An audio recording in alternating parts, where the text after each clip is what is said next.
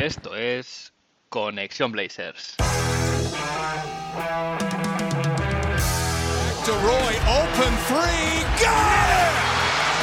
One point game! Lillard, long range three, and it's good!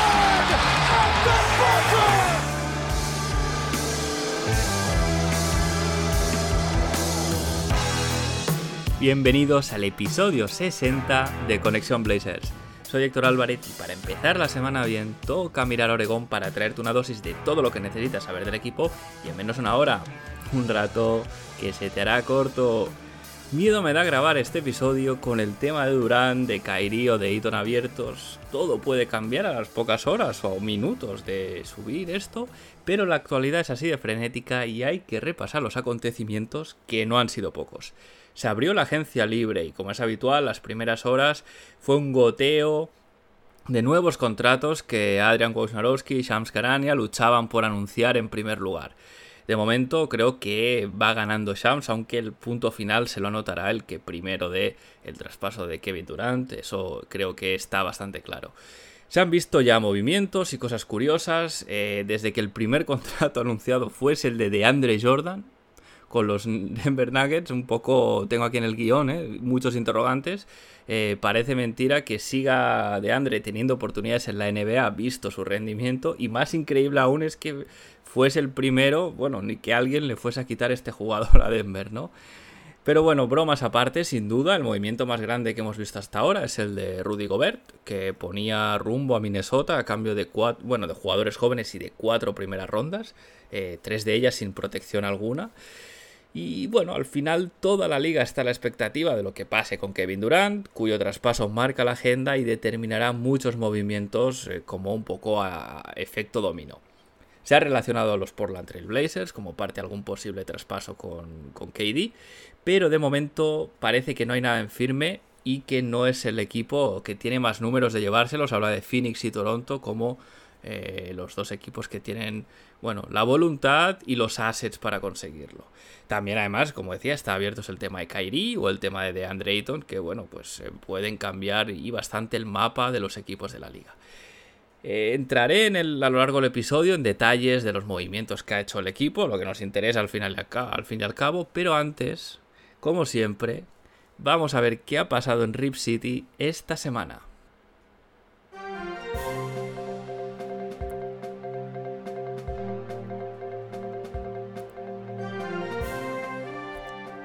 Lo primero es un poquito ver qué ha pasado en la agencia libre relacionado con el equipo. Joe Cronin ha hecho algunos movimientos que por el momento y a modo de resumen son los siguientes.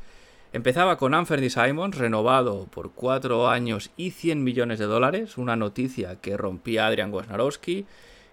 Joseph Nurkic, otro que renueva, en su caso, 70 millones en 4 años, también eh, la exclusiva de Adrian Wojnarowski.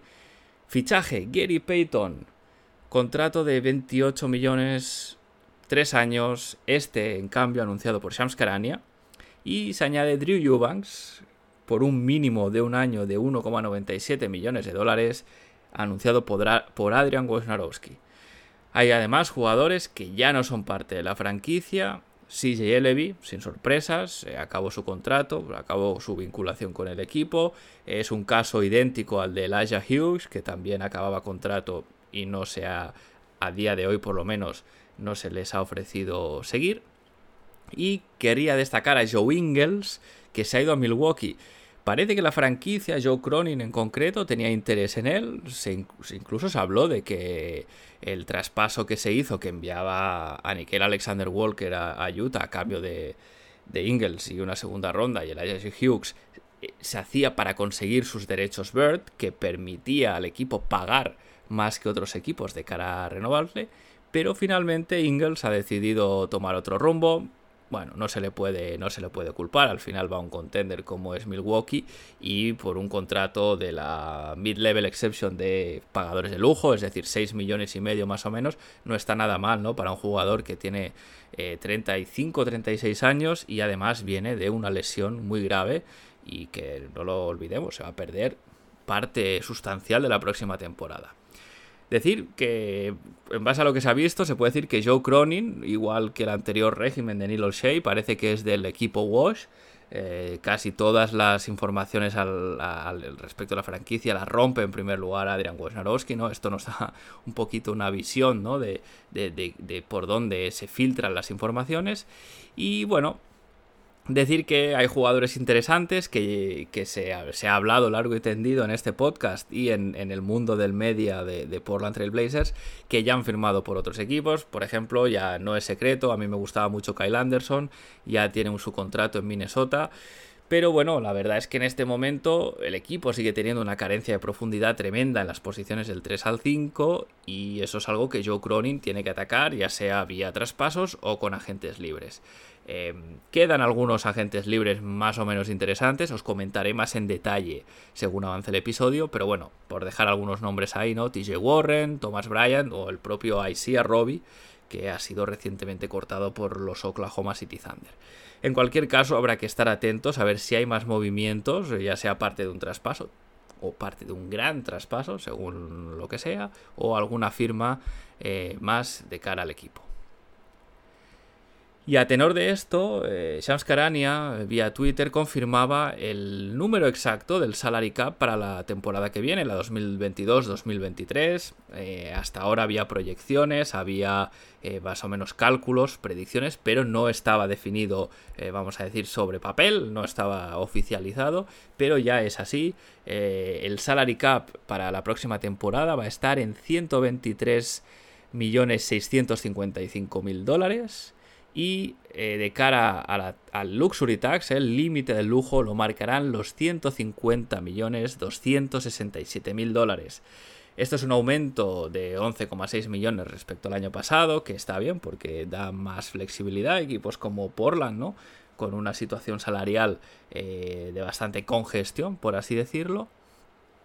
Y bueno, eh, esta congestión que os comentaba básicamente se traduce en que el equipo no está en la mejor situación de cara a flexibilidad de movimientos con todo lo que se ha hecho hasta ahora, ¿no?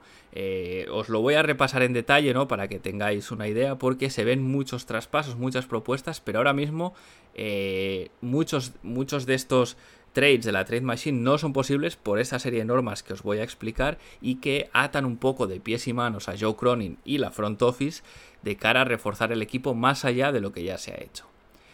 A nivel de salary cap, eh, es decir, la masa salarial que, tienen que pagar los Portland Trail Blazers de cara al año que viene, más o menos el equipo está sobre los 152 millones de dólares, aproximadamente. Em, esto digo aproximadamente porque hay muchos detalles que todavía no se saben, es decir, por ejemplo, los contratos de Nurkic o de Anthony Simons, de Gary Payton II, eh, se sabe la duración, se sabe el montante total, pero no cómo están repartidos, ¿no? Podemos hablar de, pues, no es lo mismo hablar de un contrato, en el caso de Anthony Simons, de 25 millones anual, o que empiece en 20 y sea eh, eh, ascendente hasta, pues, 29 o los que sean. Entonces, esto es un tema a tener en cuenta, por eso de ahí que aproximadamente eh, se sitúe en estos 152 hasta que se sepa eh, los detalles. Luego está el tema del tax apron, que básicamente es una palabra que podéis, a lo mejor habéis leído en Twitter, ¿no? Que se comenta bastante. Este tax apron es un umbral situado en los 157 millones de dólares que se activa según los movimientos que haga el equipo. Es decir, tú puedes estar por encima de este tax apron de 157 millones de dólares siempre y cuando no cumplas una serie de condiciones. Los Portland Trail Blazers están limitados por este umbral de 157 millones de dólares. Por eso es importante y, y además en más detalle, porque una vez activado te obliga sí o sí a tener un máximo de salarios de 157 millones de dólares. Es decir, no te puedes pasar aunque quieras. Aunque estés dispuesto a pagar lujo, las normas de la NBA no te lo permiten. Y claro, al final eh, las reglas de traspasos, firmas de agentes libres ya no aplican igual porque ya no es un tema de calcular el impuesto de lujo según lo que te pases del límite, es simplemente que es que las normas no te van a permitir tener una masa salarial superior a estos 157 millones, millones de dólares. Perdón. Este tax apron se ha activado en el caso de nuestro equipo, de los Portland Trail Blazers, al usar la Mid-Level Exception con el contrato de Gary Payton II. Si el equipo hubiese usado la, mid-level exception de pagadores de lujo, que es más pequeña, se reduce de unos 10 y pico millones a 6 y pico millones, ¿no? Pues eh, no estaría en esta situación, pero al haberla usado, aunque sea parcialmente, como es el caso, no hace falta usarla toda, se activa esta, esta condición, este condicionante, el tax apron. Hay otros, otros casos, perdón, en que también se activa, eh, por ejemplo, cuando adquieres jugadores vía sign and trade, es decir, si se hubiese dado el caso de que no se firma Gary Payton, pero se envía a Nurkic, a, Phoenix a cambio de DeAndre Ayton en Sign and Trade, también se hubiese activado este tax apron de 157 millones. Eh, eso es importante y lo quiero remarcar porque esto afecta también a otros equipos con los que se intenten hacer traspasos, ¿no? Lo cual deja restricciones extras eh, en ambas partes de cara a llegar a entendimientos para que lo entendamos todos un poquito mejor, ¿no? Porque esta jerga de, temas salariales y de normas CBA que se dice es un poco compleja. Eh, unos ejemplos prácticos, ¿no? De cómo este tax apron limita a los Portland Trail Blazers. Por ejemplo, ahora mismo el equipo no podría usar la TPE, la Trade, eh, Traded Player Exception, de, que se generó en el traspaso de Rocco. Es decir, las TPE son eh, como digamos, una bolsa de salario que tú puedes absorber sin tener que enviar salario de cambio al otro equipo. En el, en el traspaso de Covington y Powell a los Clippers se generó esta, esta bolsa de 6 millones y medio que, por ejemplo, el, el equipo podría decidir usar para traer a Matisse Taibul. Eh, se podía decir a los, a los Rockets, no, perdón, a los Sixers, oye, os enviamos una segunda ronda y a cambio recibimos a Taibul. Ahora mismo no se podría porque si sumamos los 152 millones aproximados que tenemos ya de masa salarial a lo que sería esta, esta TPE de 6 millones y medio, suma más de los 157, luego no se puede hacer. Otra cosa que limita, otro ejemplo, ¿no? Que muestra esta limitación, el traspaso de Eric Bledsoe.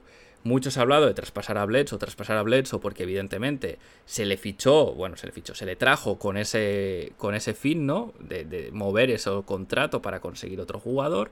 Pero claro, en la situación actual, el contrato de Bledsoe son 19 millones de dólares y el equipo no puede absorber salario de vuelta por valor de esa cantidad. Solo se podría hacer un traspaso con Bledsoe por equipos que estén debajo del salary cap, que son muy pocos, ¿no? Ahora mismo deben ser San Antonio, eh, Detroit, me parece, y tal vez, no, y Oklahoma. Es decir, te limita mucho. Eh, ahora mismo, traspasar a Eric Bledsoe es una quimera, y, por eso, ¿no? Porque el equipo no puede absorber el salario que va a enviar eh, con, con, este jugador que no interesa para nada a nivel deportivo y se le trajo para esto, pero bueno, al final el camino que se ha elegido hace que seguramente a Bledsoe haya que cortarle y comerse 4 millones del año que viene eh, a, nivel de salario porque nos, eh, va a ser muy difícil de moverle.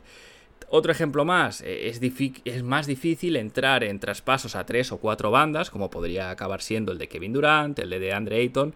¿no? Se habla mucho de que si Durant va a los Phoenix Suns o a los Toronto Raptors, Portland se podría meter por allí para intentar traer a Oji Anunobi, a Mikael Bridges. Pero claro, estos jugadores que están, eh, en el caso de Oji, 18 millones, en el caso de Bridges todavía más, ¿no?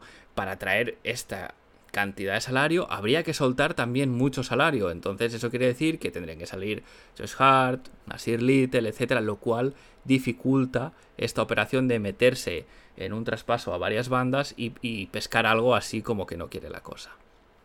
Pero bueno, no todo es negativo porque el equipo todavía tiene opciones. Eh, sigue sobre la mesa la Biannual Exception, que se dice que son unos 4 millones de dólares que aún se pueden usar para fichar jugadores agentes libres. Eh, queda parte de la Mid-Level Exception, algo menos de 2 millones también.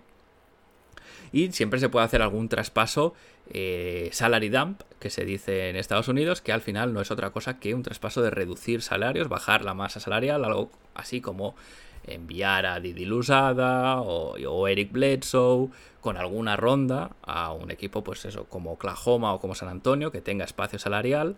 Pero claro, eso a su vez nos deja sin estos assets para hacer otros movimientos, con lo cual es un poquito una pescadilla que se muerde la cola, no acaba de ser una gran solución.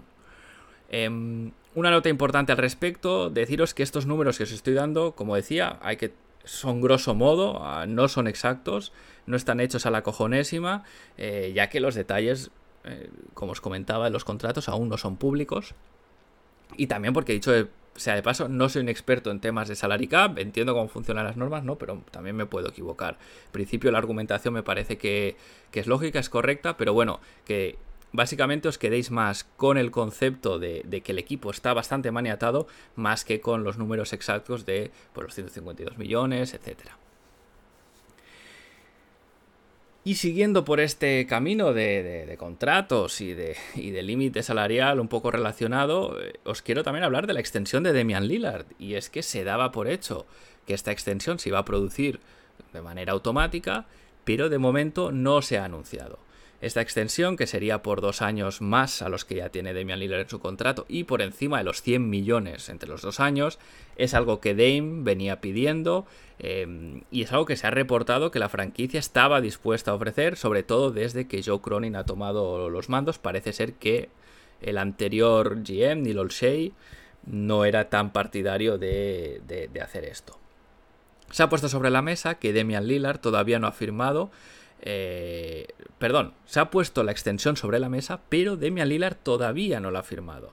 Subió una historia en Instagram en la que decía eh, Loyalty has a expiration date, es decir, la lealtad tiene fecha de caducidad, y esto es algo que ha dejado a la afición nerviosa. De todos modos, Dame siempre ha sido claro al respecto, así que mientras no diga de su boca lo contrario, entendemos que quiere seguir. O, por otra parte, puede ser también una manera de presionar a Joe Cronin para que aprieten lo que queda de free agency, eh, para que tome una, un, riesgo, ¿no? Que a lo mejor ahora está, está basculando y no está tan seguro de tomar. O también puede ser que el propio Damian Lillard quiera tomar esta decisión una vez vea el roster eh, que queda de cara a la temporada que viene. Es decir, al final el contrato puede tener intención de cumplirlo todo, simplemente no querer ligar dos años más a la franquicia sin ver si va a estar en una situación de competir o no. No olvidemos que estos dos años serían, eh, a nivel de edad, sería el año de 35 y 36 años de Demian Lillard, es decir, eh, ya se le estaría acabando bastante la ventana de, de poder incluso ganar, ganar un anillo, ¿no? Podría ser una situación en que él ya quisiese, si no hubiese podido hacerlo en Portland, él quisiese buscarse la vida eh, en otro sitio para hacerlo. De todos modos, no hay que preocuparse, hay tiempo para firmar esta extensión hasta el inicio de la regular season, pueden pasar muchas cosas, pero está bien saber tenerlo sobre la mesa y ser conscientes de que la situación está ahí. Y en otro orden de cosas, me voy ya a mirar a, los partidos, a lo que va a pasar en las canchas, en las pistas de baloncesto, y es que la franquicia desveló el roster que disputará la Summer League en Las Vegas, que empieza este mismo jueves. Al final serán 14 jugadores los que se vestirán con la camiseta de los Portland Trail Blazers. Tenemos a Kyle Alexander, Greg Brown III, Luca Garza, Shadon Sharp, Jabari Walker, Trendon Watford, Josh Gray, Keon Johnson, George King, Romelis White, Brandon Williams, Didi Luzada, Craig Randall II y Colby Ross. Lo más ilusionante de este roster, se confirma el debut de Shadon Sharp, que además ya ha firmado su contrato de rookie.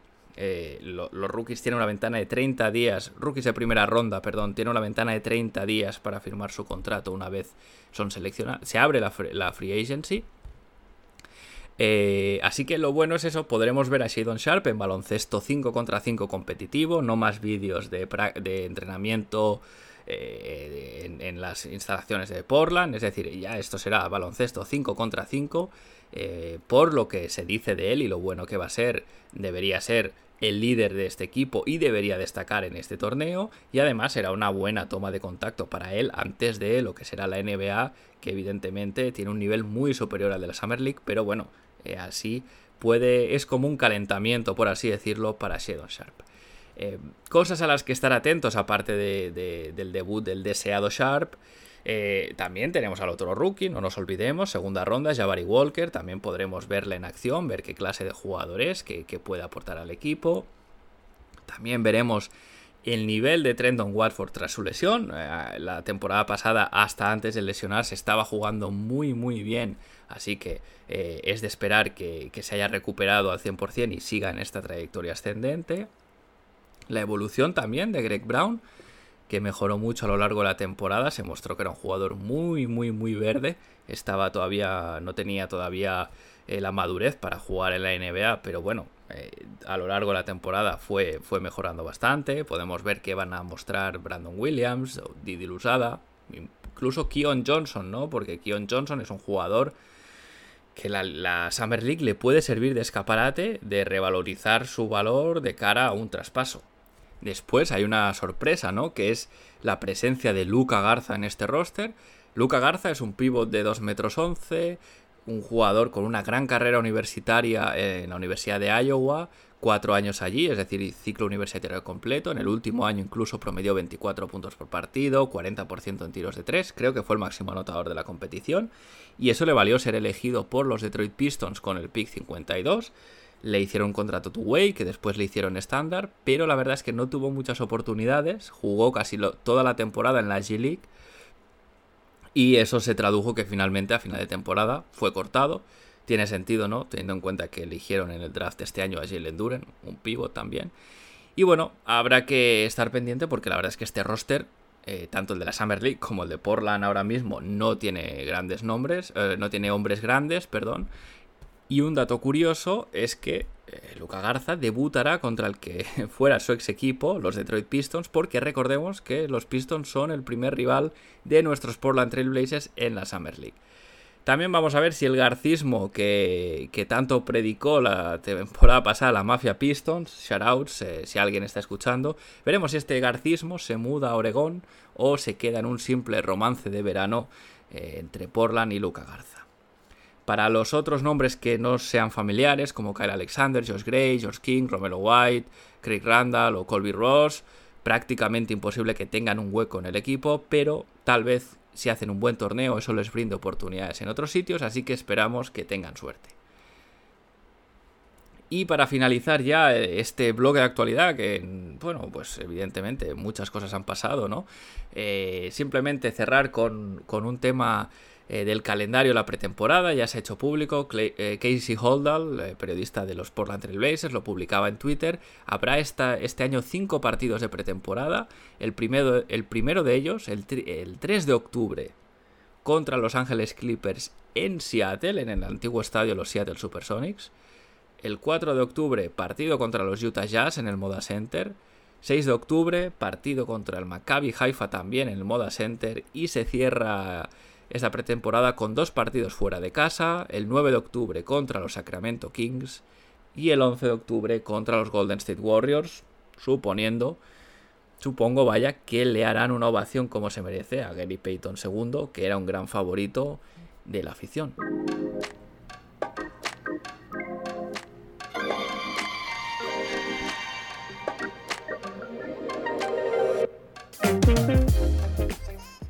Y ahora en este segundo y tercer bloque del episodio iré repasando los movimientos ya en detalle de la agencia libre de, la franquicia. Lo haré en orden cronológico. Así que empiezo por la renovación de Anthony Simons, que fue al poco de abrirse la free agency, es algo que ya estaba más que hecho y se encargó bien rápido Adrian Wojnarowski de publicarlo. Como os comentaba en la introducción, las cifras, 100 millones en 4 años, anualizado a 25 millones al año. Es más de lo que se esperaba. Realmente se hablaba, todos los reportes, bueno, pues básicamente hasta que se dio este, este acuerdo oficial, ¿no? Se, se hablaba de siempre de un contrato sobre el entorno de los 80 millones por cuatro años, ¿no? Este nivel de 20 millones por temporada. Y hay que preguntarse, ¿no? ¿Por qué este incremento? ¿Por qué hemos pasado de un 4 por 80 a un 4 por 100? De 20 millones a 25 millones por año. Bueno, de entrada eh, hay que ser prudentes, hay que ver cuánto está garantizado de este contrato. Esto es algo que sabremos las próximas semanas, pero simplemente cuando se anuncian estos acuerdos siempre se da el número máximo, el número global, digamos, pero a veces pues hay, hay años que no están garantizados porque son opción de jugador, opción de equipo, eh, bueno, pues hay incentivos eh, a modo de jugar partidos, de cumplir ciertos objetivos, etcétera. La razón principal, de todos modos, de esta subida tiene toda la pinta que podemos mirar a Nueva York para encontrarla. Y es que eh, es sabido que los agentes de los jugadores usan acuerdos que otros jugadores eh, de perfil similar consiguen en el mercado para negociar. Y como Jalen Branson ha sacado 104 millones en 4 años a los Knicks, pues esto no ha ayudado, ¿no? El precio de Jalen Branson ha ido subiendo desde hace ya semanas, ¿eh? en esta pugna, em, pugna, vamos a decir, detrás de bambalinas porque el tampering no lo permitiría, ¿no? Pero esta pugna entre los Mavericks y los Knicks por hacerse con los servicios de, Branson, al final han acabado siendo 104 millones y es muy probable que la gente de Anthony Simons llamara a la puerta de Joe Cronin en vistas ese contrato y de ahí puede venir también la subida, eh, pues bueno, pues a, un, a un nivel similar. Otra opción es que Joe Cronin, eh, que que, cree mucho en él, ¿no? La franquicia cree mucho en él, decidiese pagarle el valor que él cree que vale, pero esto yo lo veo como algo menos realista. Hay entre la afición quien lo ha visto, bueno, y fuera de la afición, quien lo ha visto como sobrepagar. Eh, yo no iría tan lejos, aunque sí que es verdad que, está, que, es más de lo esperado, ¿no? Repito, hasta que no tengamos todos los detalles del contrato, es más complicado, ¿no? Hacerse una idea bastante sólida, bastante robusta de si el contrato está mejor o peor. Em, pero bueno, lo que decía, ¿no? Sí que es más de lo que esperábamos. La verdad es que ha sido mala suerte esta, eh, toda esta negociación pública prácticamente del tema de Jalen Branson que, ha impactado en esta subida. Pero bueno, también hay que pensar una cosa, si Anferni mantiene la progresión que viene mostrando, recordemos, solo tiene 23 años recién cumplidos, los dos últimos años de este contrato pueden ser hasta baratos, ¿no? Porque además el salary cap va subiendo con los años y no nos tenemos que fijar tanto en el número de millones, sino en lo que ocupa el contrato de Anferni porcentualmente en el, en el, en el salario total, ¿no? en, el, en la masa salarial del equipo.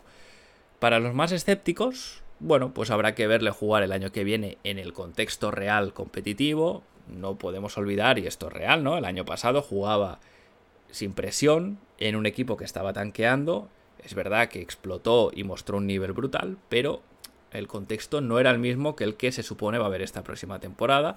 Y viendo, pues cuando empiece, se podrá también valorar si es más o, es menos, ¿no?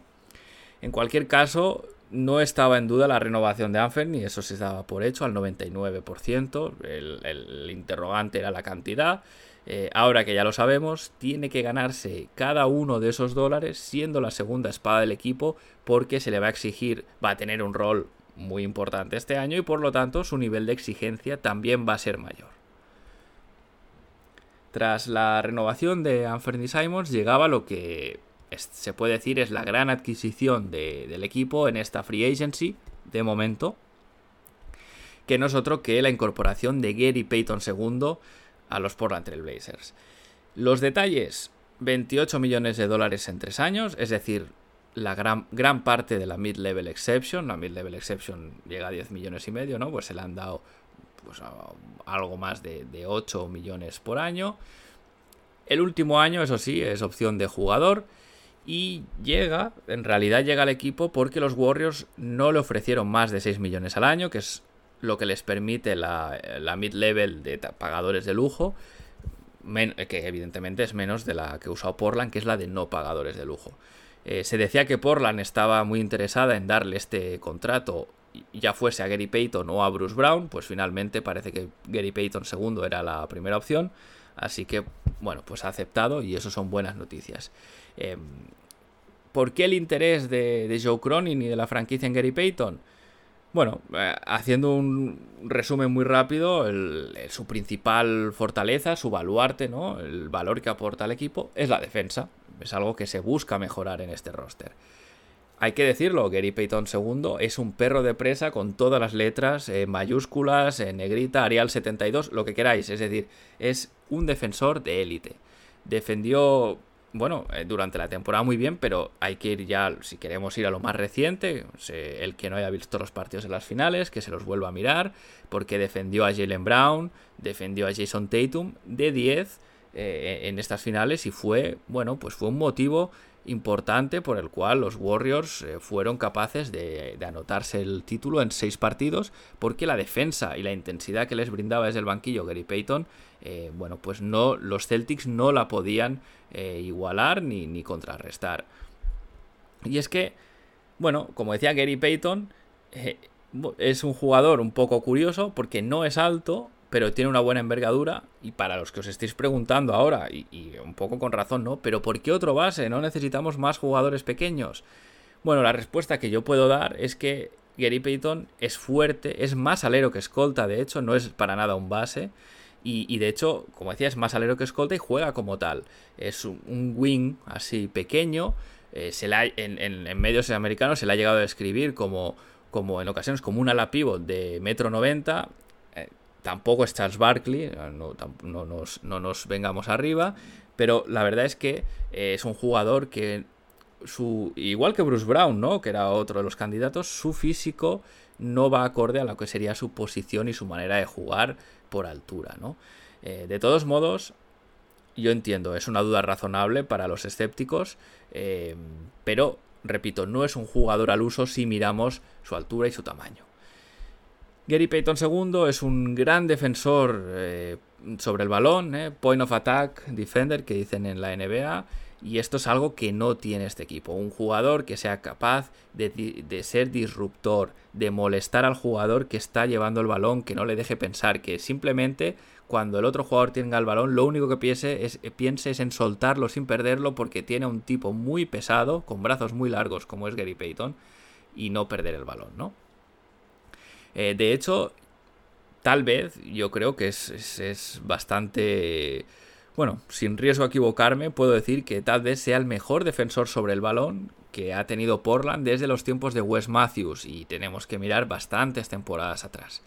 Además, no solo eso, también es buen defensor de ayuda en general, entiende bien los esquemas, sabe colocarse, eh, sabe cuándo tiene que ir a la ayuda y cuándo no, al menos eso ha demostrado en Golden State, habrá que ver cómo cuadran los esquemas defensivos de Chansey Billups, pero es un jugador que además es intercambiable en los bloqueos, siempre juega con mucha intensidad, eh, intensidad, vamos, también con todas las letras en mayúscula, negrita, etcétera. Jugador que sabe lo que es el esfuerzo, le ha costado mucho ganarse su puesto en la liga. Eh, durante su carrera se ha, sido cortado por múltiples equipos, incluso esta misma temporada los Golden State Warriors le cortaron y, él aplicó ya a un puesto de coordinador de vídeo allí en la franquicia, pensando que tal vez su carrera en la NBA no tenía más recorrido, pero los Warriors le cortaron por un tema de, normas y administrativo, ¿no? Para volverlo a contratar y tal, y ha conseguido ser una pieza clave de la rotación de Steve Kerr de un equipo campeón, ¿no? Esto no podemos perderlo de vista. Tiene grandísimos números en cuanto a robos, como decía, un gran disruptor eh, sobre, sobre el jugador que lleva el balón. Estamos hablando de un jugador que ha promediado 2,8 robos por 36 minutos, una burrada. Y además es el mejor taponador eh, por su altura en la liga, ¿no? Con lo cual eh, da ese plus de defensa que, viene buscando este equipo. Como, como he comentado, ¿no? Encaja más por fit, por habilidades, ¿no? Por fit en los esquemas, la manera de jugar que quiere tener Chance y por las habilidades que tiene, más que por su posición o por su altura.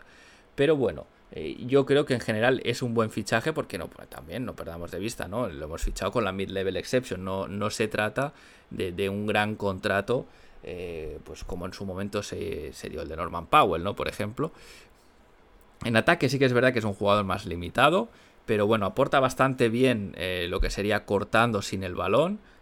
bastante listo a la hora de leer los cortes, corta con mucha fuerza, con mucha energía, revienta el aro, machaca con fuerza y también es muy bueno poniendo bloqueos, de ahí lo que os decía, ¿no? No es un base pesado su altura porque no juega como tal, juega como si fuese un alero o un ala pivot. Eh, y de hecho los propios Warriors le usaron mucho en este juego de bloquear a Steph Curry y luego cortar agresivo hacia el aro. Es decir, es un jugador que puede tomar este rol en un ataque. Eh, también es carismático porque eh, se convirtió en un, favorito de la afición de los Golden State Warriors, ¿no? Por esta entrega, por este eh, digamos, intensidad que pone en defensa. Mates también bastante espectaculares, le hemos visto durante la temporada, así que esperamos que pueda trasladar esto también a Portland. Y bueno, eh, simplemente decir que está por ver que el experimento funcione, pero bueno, como punto de entrada sí que se puede confirmar que es un jugador de los que gustan mucho perdón, a Chance Billups, así que veremos cómo sale esta aventura.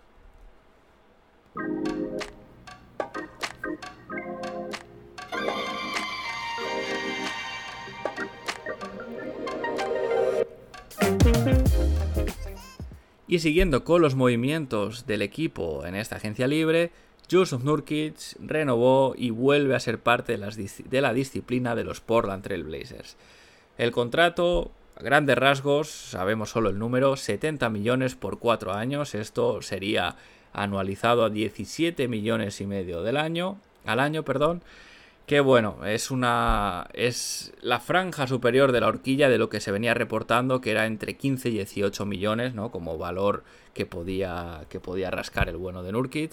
Em, también, repito, quiero el, mismo mensaje que he dado antes, eh, se desconocen los detalles. Yo personalmente en este contrato particularmente me gustaría que hubiese algún tipo de, protección para la franquicia porque bueno, pues cuatro años me parece un poco largo para, para Yusuf Nurkic.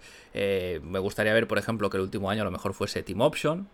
Eh, una serie de, protección e incentivos por un mínimo de partidos, ¿no? O un mínimo de, contribución, porque al final no podemos olvidar que Yusuf Nurkic tiene un historial de lesiones bastante dilatado.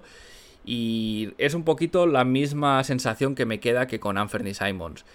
Tal vez sea un poquito sobrepagado, puede ser. Hay que ver, repito, cómo quedan los detalles finales del contrato.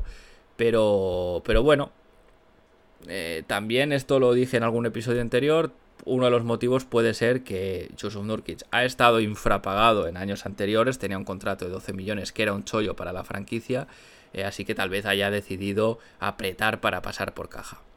Eh, esta era una renovación que también se daba casi por hecha, ¿no? No, al nivel de la de Anthony Simons, pero casi todo el mundo estaba convencido y en los mentideros se decía que era muy probable que Nurkic eh, renovase con el equipo pero se tardó bastante en hacerla oficial, ¿no? No es como Anthony Simons que enseguida se... Eh, bueno, pues se ya se, puso la firma en el contrato y se anunció, sino que en el caso de Nurkic pasaron muchas horas antes de que se hiciera, se hiciera oficial. Y el por qué es un poquito la pregunta del millón. Eh, no sabemos si es que había algún desacuerdo en algún detalle. Eh, bueno, Nurkic es parte de Clutch, de la agencia de representación de Rich Paul.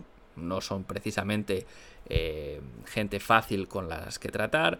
Eh, no se sabe, no sé si es que debió haber algún intento de renegociar a última hora alguna cantidad por, por cualquiera de las dos partes. Eh, debían tener un acuerdo preliminar porque no se puede olvidar que en el momento que Yusuf Nurkic la temporada pasada le sientan para perder partidos jugándose su nuevo contrato evidentemente esto ya estaba más que acordado más o menos el rango salarial pero tal vez ha habido algún, bueno, pues algún cambio de, última hora.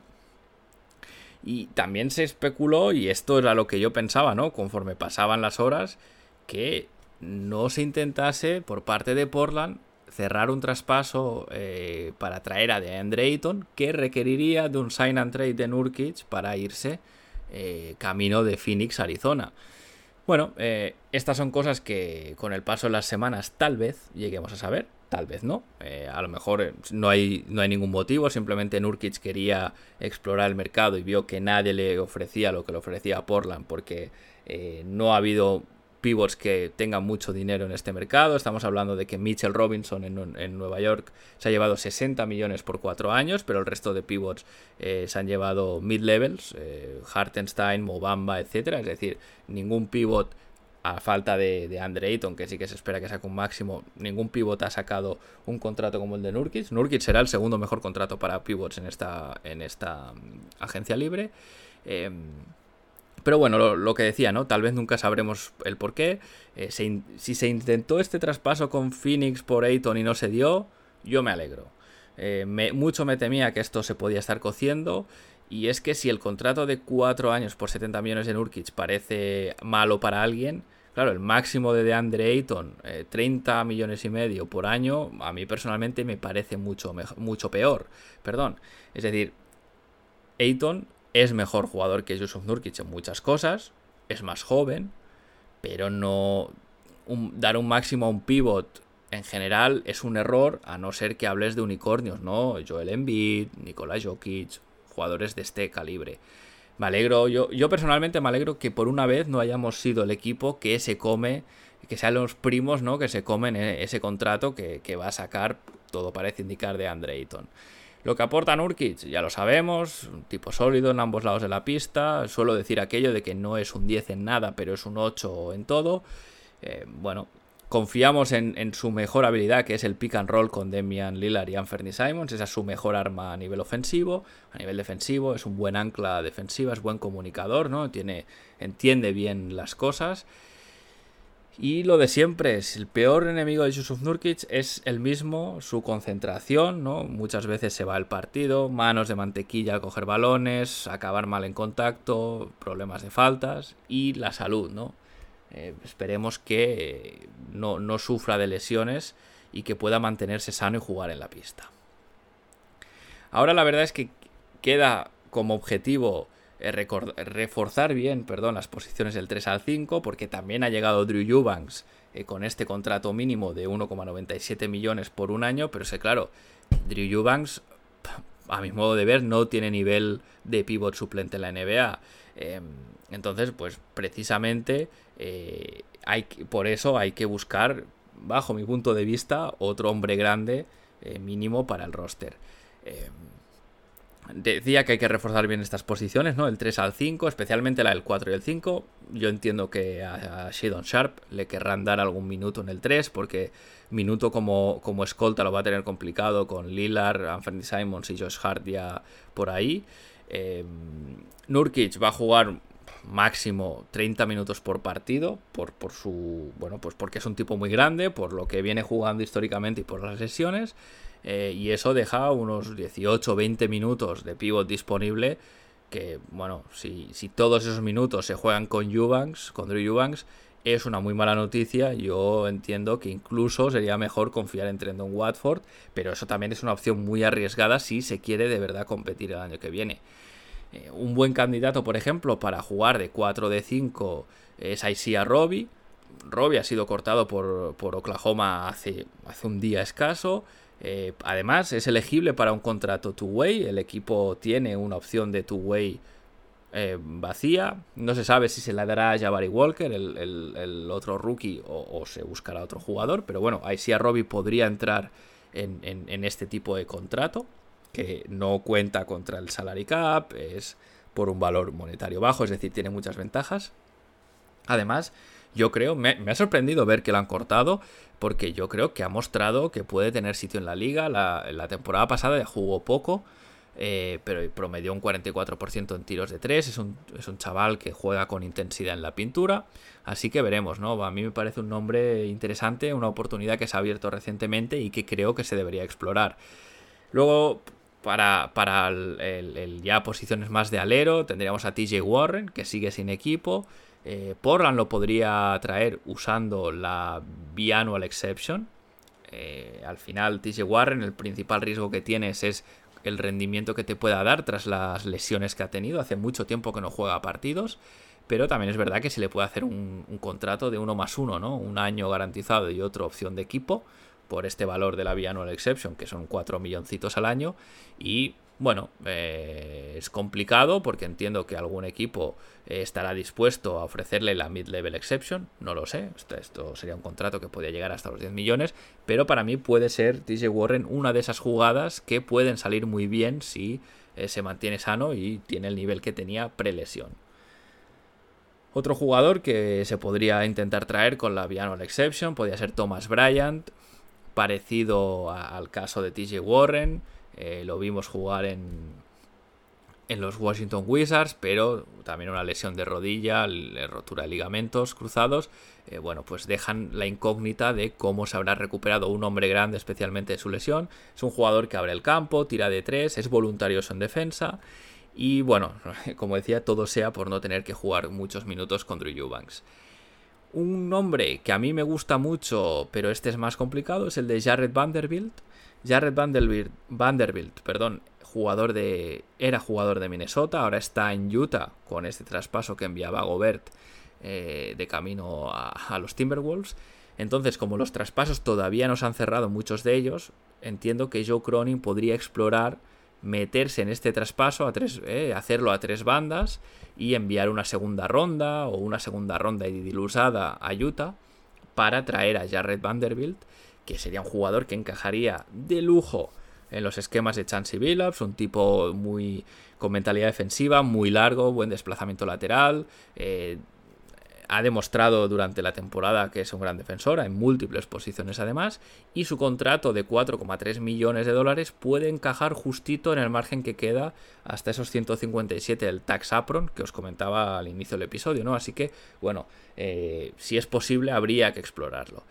Si no es así y finalmente se decide tirar con este roster para adelante, ahora mismo eh, hay 14 jugadores, es decir, tampoco es que haya muchos huecos disponibles, pues si no llegan más piezas de tamaño, ¿qué deciros? Preparaos para ver quintetos muy pequeños a lo largo del año, preparaos para ver muchos small ball y ver si este, si este experimento, esta iteración de jugar con quintetos pequeños, pero esta vez con jugadores defensivos, ¿no? Como Gary Payton o Jeremy, o Jeremy Grant, funciona mejor que lo que se ha probado hasta ahora.